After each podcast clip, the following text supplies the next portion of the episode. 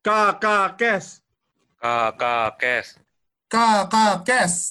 Kakak Kes. Salurkan saja.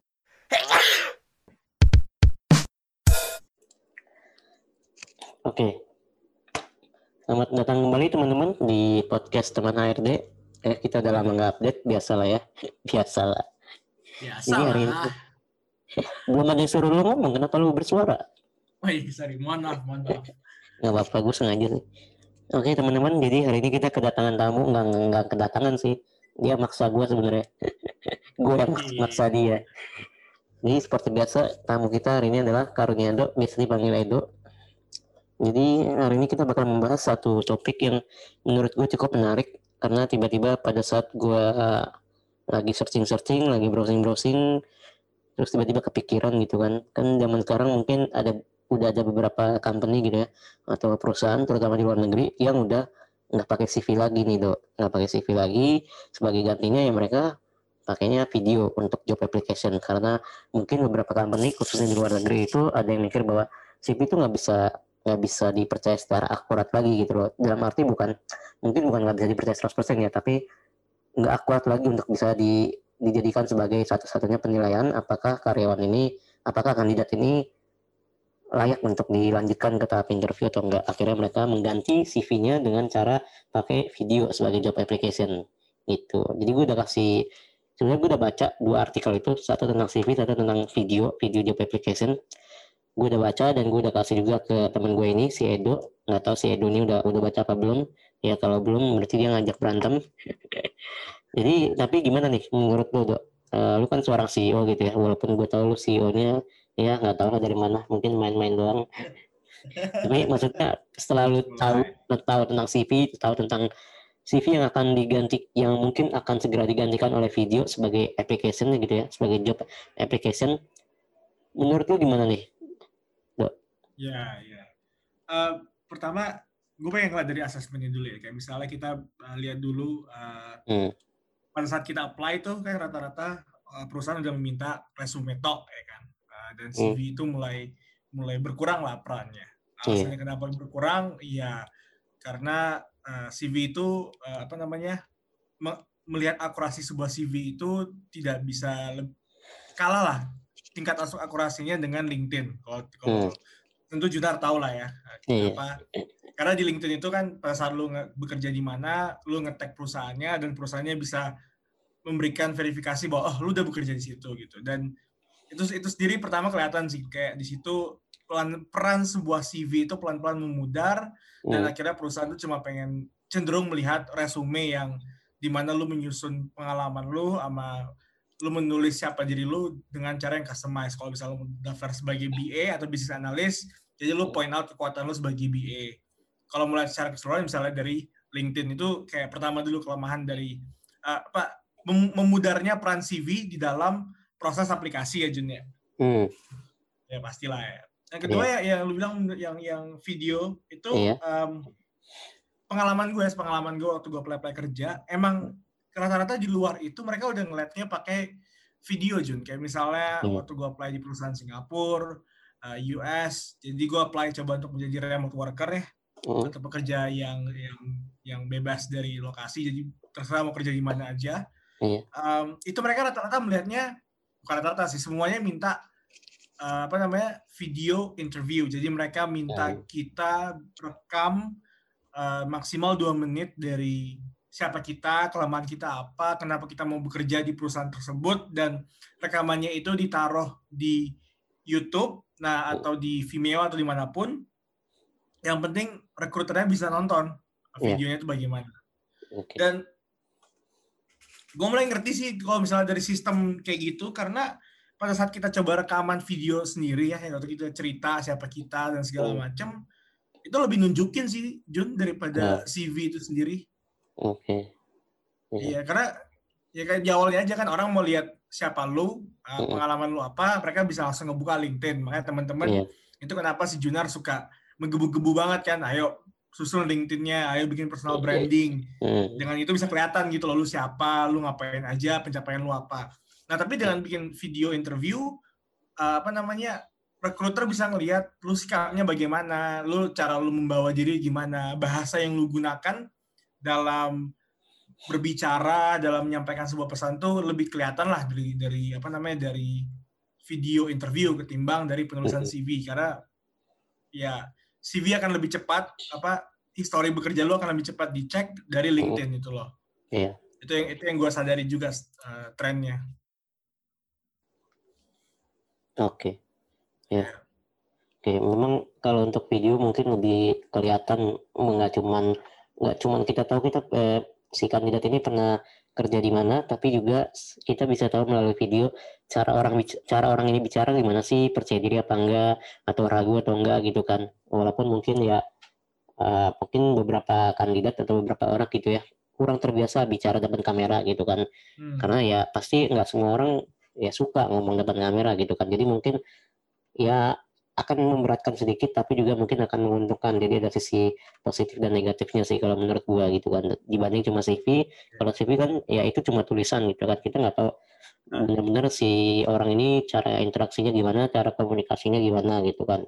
Nah tapi kalau menurut lu kalau misalkan benar-benar video ini diterapkan untuk rekrutmen gitu ya untuk rekrutmen khususnya di Indonesia yang sekarang hampir mungkin belum ada sama sekali tapi mungkin juga ada tapi kayaknya se sepengamatan gue sih belum ada ya belum ada sama sekali di Indonesia untuk video interview di proses rekrutmen gitu ya dibanding CV. Nah kalau misalnya ya. ya kalau misalnya video interview ini diterapkan di Indonesia untuk proses rekrutmen, menurut lo apakah ini akan lebih banyak memberatkan si kandidat atau justru lebih lebih lebih banyak menguntungkan si kandidat? Gimana? Oh, oke. Okay um, jadi Jun sebenarnya yang video interview itu gue mau nambahin aja di video interview itu udah ada satu perusahaan di Indo pengalaman gue ya karena gue masuk ke tahap interview waktu itu okay. nama perusahaannya Accenture tapi jatuhnya dia bukan perusahaan Indo sih Jun dia emang hmm. ya dia perusahaan luar negeri yang buka cabang di Indo gitu Accenture Indonesia okay. Hmm. ya kayak perusahaan luar bikin cabang di Indo gitu dan dia udah hmm. bikin video interview bahkan waktu itu seru banget loh Jun waktu waktu lu ngedaftar hmm. dia kasih permainan Jun dari dari hmm. permainan itu dia lu bisa ngeliat lu gimana orangnya, lu cepet nggak. Jadi permainannya tuh lucu banget kayak misalnya tembak-tembak atau kata-kata lu susun gitu tuh lucu banget gamenya. Keren banget ya. Itu perusahaan luar yang itu perusahaan luar yang ke Indo lah ya Jun ya. keren sih. Ya keren banget sih itu, keren banget. Nah, balik lagi ke pertanyaan lu Jun, hmm. memberatkan atau menguntungkan? Gue bakal bilang pertama kali Jun ya, itu hmm. uh, besar kemungkinan akan memberatkan sih Jun. Okay. Karena gini, pada saat kita ngelakuin video interview yang tadi lu bilang kan, kita ada yang namanya uh, kepercayaan diri pada saat kita ngomong dan hmm. berbicara di depan kamera itu berbeda dengan berbicara dengan teman atau orang lain atau dengan manusia lah. Kalau kita berbicara dengan manusia, kita bisa ngelihat uh, ekspresi orang tersebut. Misalnya kalau kita nawarin sesuatu, misalnya gue nawarin lu Jun, gue hmm. nawarin lu makan, Jun mau makan ini nggak? Terus dari muka lu kelihatan bahwa lu nggak pengen makanan makanan itu ya kan? Jadi gue bisa langsung ganti pembicaraan bisa bisa bisa langsung ngebahas makanan lain. Yeah. gue bisa ngelihat feedback langsung gitu kan. Tapi kalau di kamera kan lu cuma ngeliat lensa gitu. Lu lihat lensa atau mungkin uh, layar kamera layar kamera atau layar HP layar apa namanya layar laptop dan lu ngeliat diri lu sendiri berbicara lu ngeliat diri lu sendiri bergerak gitu kan menggunakan tubuh lu bergerak. Yeah. dan ini ini keunikan semua manusia ya, cenderungnya semua manusia. Kayak kalau kita rekaman suara kita sendiri dan kita dengerin suara kita sendiri, kita sebel kan kadang. Iya. Mak, suara kita ternyata begitu ya. Nah, apalagi kalau misalnya kita ngerekam diri sendiri nih, kayak hmm. misalnya kita lagi ngerekam diri sendiri dan kita lagi mencoba untuk menjual diri kita ke sebuah perusahaan gitu. Kita coba untuk mempromosikan diri kita.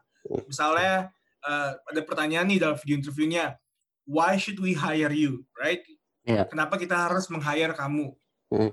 Terus lu harus bikin video interview kan, lu harus bikin rekaman video dan lu mm. ngeliat kamera, lu ngeliat muka lu kecil di dalam layar kamera tersebut, mm. lu mencoba untuk menjual diri lu sendiri. Misalnya, halo nama gue Edo dan um, gue kenapa Anda harus mempekerjakan saya karena saya memiliki kemampuan untuk menganalisa gitu loh. Itu terkesan mm. itu bakal susah karena waktu ngelihat itu kita ngeliat diri kita sendiri, kita ngelihat kita mencoba itu untuk menjual hmm. kayak itu nggak nyaman banget sih Jun. Itu okay. benar-benar nggak nyaman banget.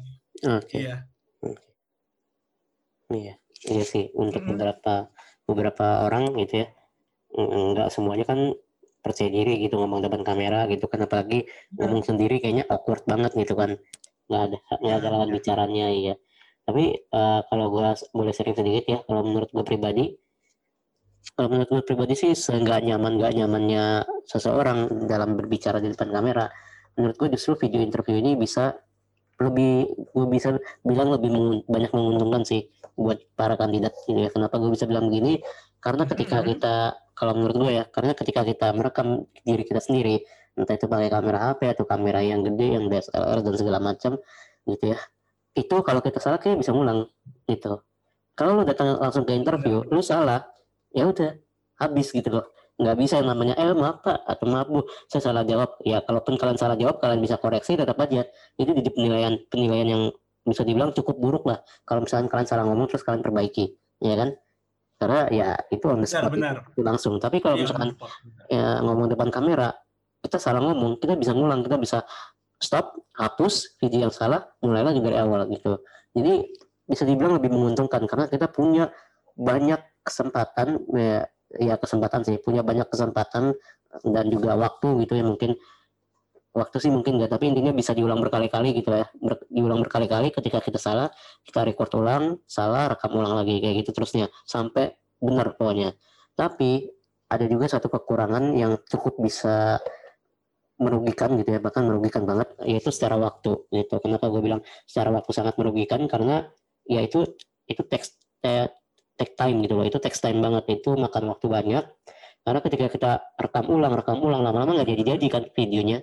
Sedangkan kalau kita CV kita nulis CV ya lebih cepat ngapus tulisan dibanding kita rekam ulang video gitu. Jadi ya video interview pasti eh, kalau menurut gua yang paling minus itu adalah memakan banyak waktu.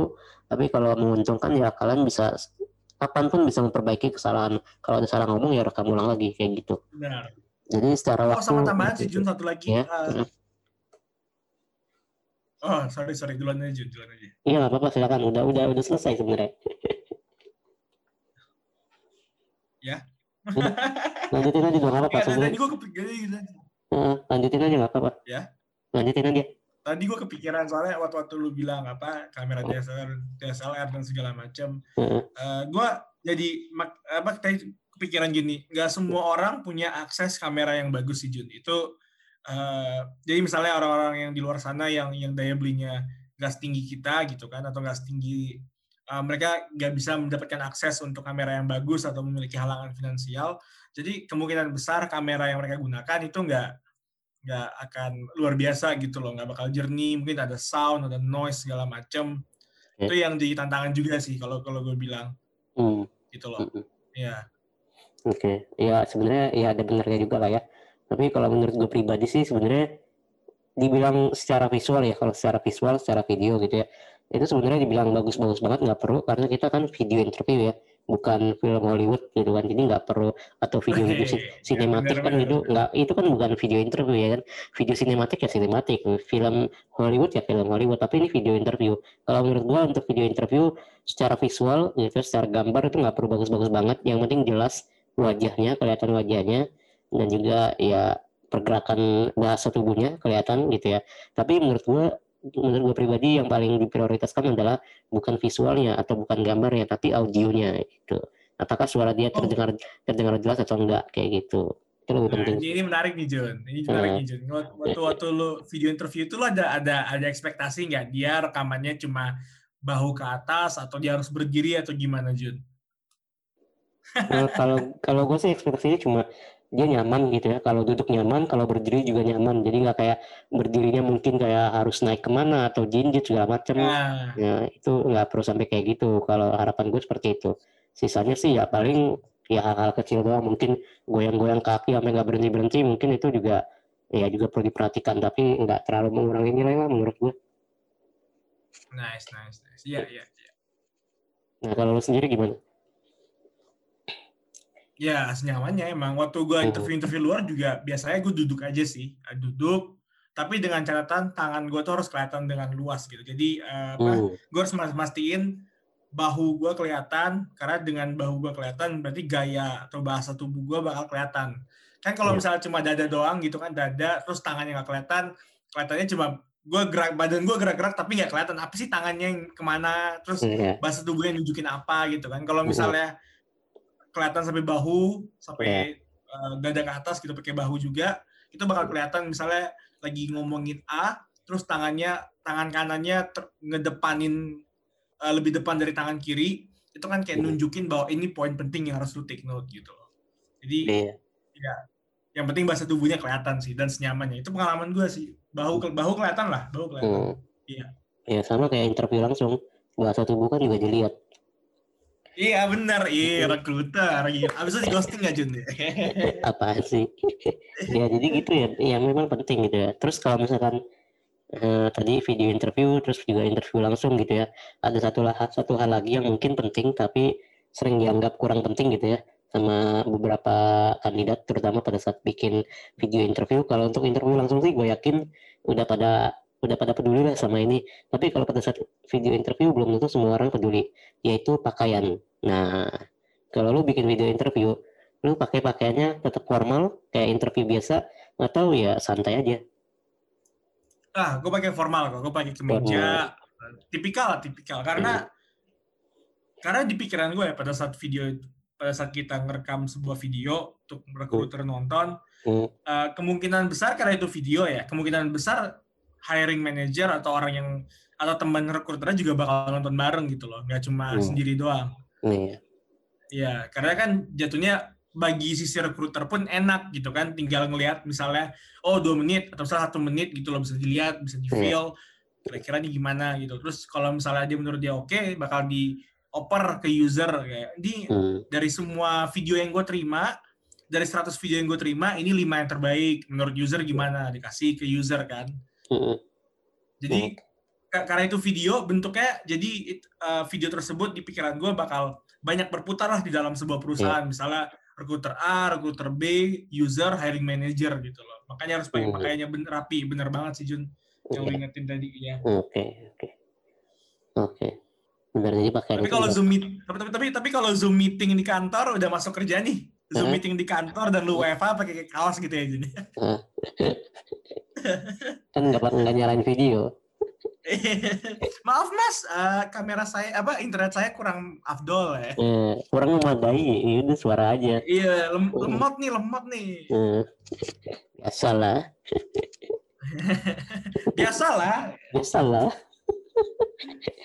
iya jadi ya memang penting lah eh, pakaian itu gitu ya walaupun cuma video interview tapi ya kita harus selalu memposisikan diri kita seperti langsung interview tatap muka gitu ya biar nggak kita mikirnya itu nggak nggak sepele gitu karena sebenarnya itu juga bagian dari rekrutmen gitu Hmm, hmm. Nah, yang mau gue tanyain lagi yang cukup menarik buat gue adalah tentang durasi video. Nah, kalau misalkan kita bikin video interview gitu ya, kan pasti di setiap perusahaan atau setiap lowongan kerja itu sudah ditentukan. Misalkan durasi videonya berapa, misalkan satu menit gitu ya. Rata-rata mungkin satu satu sampai dua menit. Kalau misalkan anggaplah eh, mereka mintanya satu menit gitu ya. Nah, kalau menurut lu, kalau misalkan mereka menetapkan durasi videonya satu menit, tapi kalau misalkan si kandidat ini bisa lebih cepat jadi kurang dari satu menit gitu ya apakah itu akan menambah nilai? Sebaliknya kalau misalkan lebih dari satu menit tapi lebihnya itu nggak banyak paling satu menit 15 detik atau bahkan cuma 10 detik akan mengurangi penilaian atau enggak gitu. Jadi kalau misalkan lebih cepat mungkin ada beberapa pertanyaan yang jawabannya singkat tapi jelas gitu ya tapi kalau misalkan pertanyaannya ada satu ada beberapa ada satu atau dua pertanyaan yang jawabannya panjang banget sehingga sampai lebih dari satu menit walaupun lebihnya cuma beberapa detik doang kalau menurut lu gimana? Nah, ini. Hmm. Di pengalaman gue kalau yang video interview, mereka emang nulisnya gini. eh, eh, answer the- these following questions biasa 3 sampai 5. Terus eh, per- terus durasinya itu maksimal 3 sampai 5 menit gitu loh. Oh, Oke. Eh, dan biasanya kalau bisa lebih pendek sih lebih pendek. Kadang juga ada yang requirement-nya maksimal 2 menit Hmm. atau atau ada yang kayak gini loh Jun, ada yang Hah? misalnya tiga pertanyaan sama dengan tiga video, satu video itu 30 detik gitu loh. Oh, ada gitu gitu. juga. Ada juga gitu yang modelnya Hmm. terpisah-pisah gitu. Jadi waktu lu rekam langsung diupload, rekam langsung diupload, rekam langsung diupload gitu. Hmm. Mm-mm. Jadi per, per jawabannya. Tapi uh, sederhananya dalam dalam pengalaman gua dan in general juga kalau lebih-lebih dikit tuh misalnya kayak lebih 10 detik, 15 detik itu nggak terlalu Iya. bermasalah sih karena jatuhnya Oh. kan eh, emang lu pengen mengelaborasikan pertanyaan tersebut. Lu Hmm. yang mengelaborasikan jawaban dari pertanyaan tersebut. Oke. Tapi dengan catatan kalau misalnya uh, offside nih, lewat-lewat dikit, pastikan jawaban lu itu menarik untuk didengar atau Oh. berbobot. Jadi jadi lu nggak nggak menyia-nyiakan waktu rekruternya. Karena kalau kita balik nih sisinya Jun ya, sebe- kita sebagai rekruter misalnya, Hmm. kita bakal nerima 100 orang gitu lah yang daftar. 100 orang, Hmm. satu orang kirim 2 menit, itu udah 200 menit. Itu udah udah hampir itu udah berapa? Itu udah panjang banget kan? Kayak mending gue nonton Netflix ya nggak Jun ya? banyak nih Netflix original nih, gue masih banyak harus gue gue kejar nih.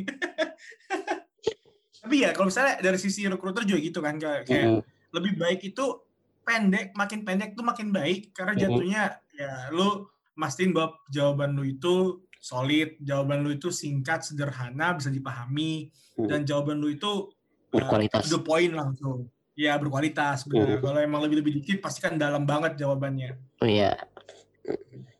Karena ya sama-sama mengerti lah kita sebagai uh, calon kan kita sebagai kandidat sebisa mungkin kita memberikan jawaban yang terbaik supaya rekruter itu nggak nggak buang-buang waktu dan seba- dan di satu sisi sebagai rekruter juga bisa langsung mendapatkan jawaban yang diinginkan. Jadi Iya. sama-sama menghemat waktu lah untuk kedua belah pihak Jun gitu. Iya. Jadi durasi itu juga penting ya sebagai penilaian juga. Nah, Mm. Kayak, Iya. kayak bahkan sekarang ya kalau kita ngeliat rekruter juga bikin lowongan juga pakai video kan kayak Oh, iya. di TikTok gitu kan di ada lowongan ini iya. lowongan itu Iya kan? joget-joget. Heeh, dan, dan mereka itu bikinnya maksimal berapa sih 30 detik kan maksimal Hmm. banget itu kayak Maksimal banget. lowongan ini lowongan ini lowongan ini lowongan ini lowongan ini lowongan ini udah selesai gitu doang Mm-mm. nah maksudnya ya ya kita ngerti lah kalau rekruter aja bikin video pendek berarti kita sebisa mungkin sebagai kandidat videonya juga pendek gitu loh Iya. sebisa mungkin gitu. Hmm. Iya karena sekarang juga open recruitment juga pakai video gitu kan dan videonya juga nggak panjang-panjang banget gitu kan. Jadi ya Hmm, mm, jadi harus harus harus diperhatikan lagi lah dan juga uh, cara menjawabnya seperti apa gitu kan terus juga isi isi jawabannya itu kayak gimana gitu kan jadi banyak lah penilaiannya gitu kan nggak cuma satu doang nah, itu hmm. oke oke ini mungkin pertanyaan terakhir sebelum kita tutup kalau ngomongin kalau ngomongin tutup ini udah udah pasti ada ada orang yang ketawa ini Oke lah, ini pertanyaan terakhir ya. Simpel banget, mungkin jawabannya bisa singkat, tapi kalau panjang ya ya bersyukur, jadi makin lama. Jadi oke, pertanyaan terakhir. Menurut lu dok, oke sebagai kalau misalnya mempos- memposisikan diri lu sebagai rekruter gitu ya. Kan kalau di CV kita pakainya foto ya, foto, terus fotonya setengah badan gitu ya kan. Terus ada backgroundnya gitu kan. Hmm. Kalau di video interview, menurut lu perlu diperhatikan nggak setengah badan atau satu badan, terus backgroundnya gimana? Silakan. Oke, kalau untuk background, Hmm. eh, biasanya gue pakai apa namanya? Gue pakai ini eh, virtual background. Oh, Kalau misalnya kalau ada vir- virtual background ya gue bakal pakai background dinding putih aja. oke. Karena emang virtual virtual background pun gue juga pakai putih. Ya, jadi Hmm. nggak, jadi mata rekruter yang nonton videonya dia nggak bakal ngelihat eh, latar belakang misalnya yang yang berwarna, jadi cuma ngeliat warna putih. Jadi Iya. fokusnya ke siapa? Fokusnya ke gue dong. Your Hmm. eyes on me gitu loh. Fokus ke gue Hmm. gitu kan. Terus Hmm. kalau kalau video sendiri eh, kelihatannya sampai eh, bahunya kelihatan sih. Jadi dada eh, dada ke atas sampai bahu Hmm. sampai pergerakan tangannya bisa kelihatan. Selama pergerakan tangannya bisa kelihatan itu udah nunjukin eh, yang cukup solid karena jatuhnya kayak mirip interview kan. Interview kan kita ju- juga duduk Iya. hadap-hadapan gitu. Hmm. Nah, jadi kita saya gue juga memposisikan diri pada saat bikin videonya kelihatan Hmm. Pundak ke atas, bahu ke atas, eh, dada ke atas. Jadinya kayak bener-bener lagi duduk hadap-hadapan dan gue pastiin mata gue langsung cuma ngeliat ke kamera doang. Jadi Oke. triknya bakal ada kayak sticky notes atau bakal ada em, pengingat yang mir yang dekat banget sama kamera. Jadi pada saat gue ngebaca pertanyaannya, eh, mata gue itu nggak terlalu jauh dari kamera. Jadi waktu orang nonton videonya kayak tatap-tatapan. Padahal sebenarnya kan gue cuma ngeliat kamera doang gitu kan. Itu kan yang Iya. perlu disadari ya. Karena biasa kalau kita Zoom meeting atau apa pun itu, kita ngeliat layar kan. Saat kita ngeliat layar, orang yang nonton kita ngelihat kita matanya turun ke bawah, bukan bukan ngeliat ke dia gitu kan, bukan lurus Oh. gitu. Iya. Itu itu itu itu yang gua gue sadari juga. Jadi susah mungkin matanya lihat ke kamera, eh, pundak kelihatan, bahu kelihatan, pergerakan tangan kelihatan, latar Mm. belakang nggak nggak mentereng, cuma putih aja sampai orang Hmm. bisa fokusnya ke kita gitu. Mm. Itu sih Jun. Sama terakhir ada lagi. Wih, apa tuh apa tuh? Ada background musik Jun atau gimana? Jadi musik. Unexpected banget. Tidak terduga banget jawabannya. Ya, satu yang nggak boleh dilakukan ini udah fix garis keras dilarang ini Apa tuh apa tuh? ngelawak. Lu kalau bikin video interview lu ngejokes lu ngelawak. Lu mau receh mau mau lucu juga. Wah blacklist sih. Fix. Iya bro, lu kalau pengen ngelawak ke TikTok gitu ya kan, Instagram. bener iya bener ya gitu lah. Oke eh, seperti tadi sih gue udah sebenarnya udah bilang ya ini yang terakhir. Cuma ya biasalah namanya juga cowok gitu ya tukang PHP jadi sebenarnya ada lagi ada lagi yang terakhir sebenarnya. Jadi ini bisa dibilang yang gua ngomong tadi terakhir itu sebenarnya PHP aja sih. Jadi ini yang terakhir sebenarnya. ini yang terakhir menurut Dok? Oke, kalau misalkan seandainya seandainya di Indonesia pakai video interview, menurut lu apakah Indo- Indonesia harus eh, berpindah antara berpindah dari CV ke video interview? Dan kalau menurut lu harus pindah gitu ya kan atau mungkin nggak harus sebagai opsional aja tapi misalkan apa sih yang harus dipersiapkan oleh para rekru- rekruter dan juga para kandidat gitu ya untuk mempersiapkan video interview ini sebagai proses rekrutmen? Silakan. Oke, kalau misalnya kita bikin video interview sebagai normal ya, yang pertama adalah recruiter harus benar-benar savvy dalam Hmm. penggunaan LinkedIn. Jadi kalau misalnya ada resume yang masuk, mereka bisa langsung ngeliat dari LinkedIn, bisa Hmm. ngeliat uh, track record segala macam yang udah dicapai, sehingga pertanyaan yang diminta, yang diajukan kepada kandidat dan dikirim dalam bentuk video itu pertanyaannya bukan pertanyaan yang kayak yang simple kayak ceritakan pengalamanmu, enggak gitu loh. Karena lu, lu, udah, lu udah baca di LinkedIn, lu udah baca di resume, jangan minta gitu lagi. Jadi waktu menggunakan interview, yang video interview, coba kasih pertanyaan-pertanyaan yang yang yang yang solid, yang Hmm. menantang. Misalnya eh, ceritakan pengalaman yang ceritakan pengalaman yang paling menantang dalam pekerjaan kamu dan ceritakan solusi yang kamu lakukan untuk menyelesaikan masalahnya. Jadi itu pertanyaan yang udah case banget, yang udah udah technical banget, yang udah hands on sama sebuah masalah gitu loh Mm-mm. dan pada saat menggunakan uh, video interview pastikan pertanyaan tersebut bisa di bisa dijawab dengan pendek kayak misalnya 30 detik sehingga dengan maksimal misalnya 3 menit lu bisa ngejawab atau sebagai kandidat lu bisa ngejawab uh, 3 sampai 5 pertanyaan kan? Karena uh, kalau kebanyakan ya kalau kebanyakan pertanyaan uh, maka durasi videonya makin panjang durasi videonya makin panjang itu sebagai rekruter sakit kepala sendiri. Masa sesi lima jam nonton video kan? Hmm. iya jadi, pastiin pertanyaan yang di- di- ditanyakan ke kandidat itu pertanyaan yang solid yang udah Hmm. to the point yang udah Hmm. masalahnya udah paling kelihatan lah udah case study misalnya minta mereka jawab tiga menit maksimal Hmm. sehingga eh, jawabannya itu fact to the point nggak nggak nggak nggak melebar ke mana-mana gitu nggak tumpah-tumpah kan oke karena kalau nggak rekruter bakal kasihan banget. Masa Hmm. nonton 100 video 100 video tuh 5 menit satunya. Wah gila kebanyakan. Capek gitu kan. Lebih sengsara dari batu baca CV iya makanya. Ini balik aja ke, ke, ke CV kalau gitu mah. Ya kan? Iya. Nah sebagai kandidat mungkin sekarang udah saatnya mulai untuk eh, coba-coba untuk merekam diri sendiri untuk Hmm. menjawab beberapa pertanyaan HR misalnya pertanyaan seperti tantangan yang dihadapi solusi yang dilakukan. Itu kan ada frameworknya kan misalnya STAR framework. Iya. Yang pernah yang ya teman-teman bisa google sendiri. Hmm. ada ada struktur jawaban. Hmm. dan coba saat setelah direkam coba nonton ulang. Eh, saya kurangnya di mana gue kurangnya di mana badan gue kurangnya di bahasa tubuh yang mana gitu. Iya. Nah ini satu sisi juga ya. Walaupun misalnya Hmm. Terlihat seperti wah kita fokusnya video padahal enggak gitu loh misalnya Iya. kalian kalian coba latihan dengan bikin video sendiri Hmm. coba menjelaskan sesuatu kalian tonton ulang kalian lihat kekurangannya di mana dan coba untuk ditingkatkan nanti pelan-pelan saat onsite pun interview onsite pun itu bakal ngebantu banget karena itu Iya. benar-benar ngelatih uh, bagaimana kita menjawab sebuah pertanyaan membuat struktur dan mencoba untuk mengajukan jawabannya itu ngebantu banget deh parah Hmm. ngebantu banget. Jadi emang uh, latihan terus di dalam situnya di dalam konteks ini ya. Jadi rekaman nonton rekamannya catat kekurangannya apa perbaiki terus dan terus dan terus dan terus gitu. Jadi untuk kedua belah pihak seperti itu sih Jun. Mm-mm.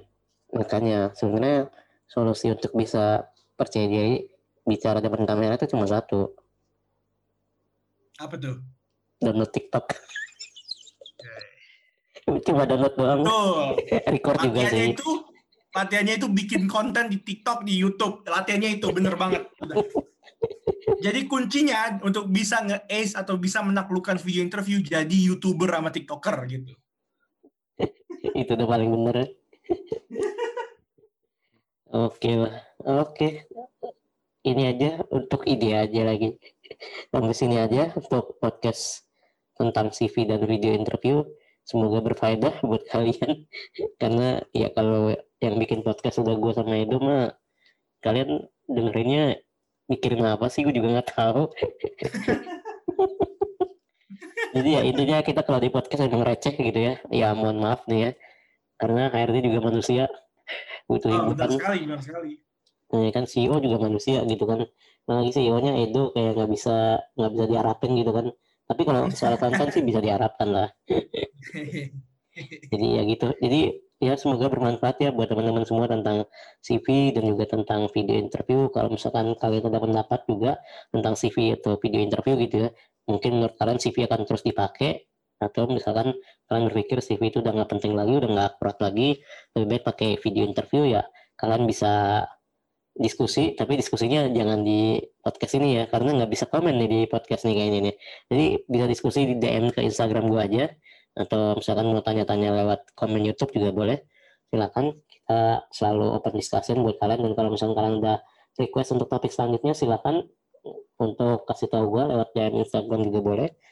Dan juga ya kita akan bertemu lagi di episode yang selanjutnya. Thank you teman-teman. Thank you udah udah melu- meluangkan waktunya walaupun gua tahu waktu lu nggak berharga.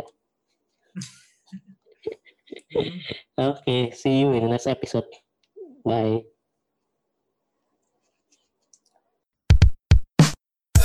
Kakak Kes? Salurkan saja.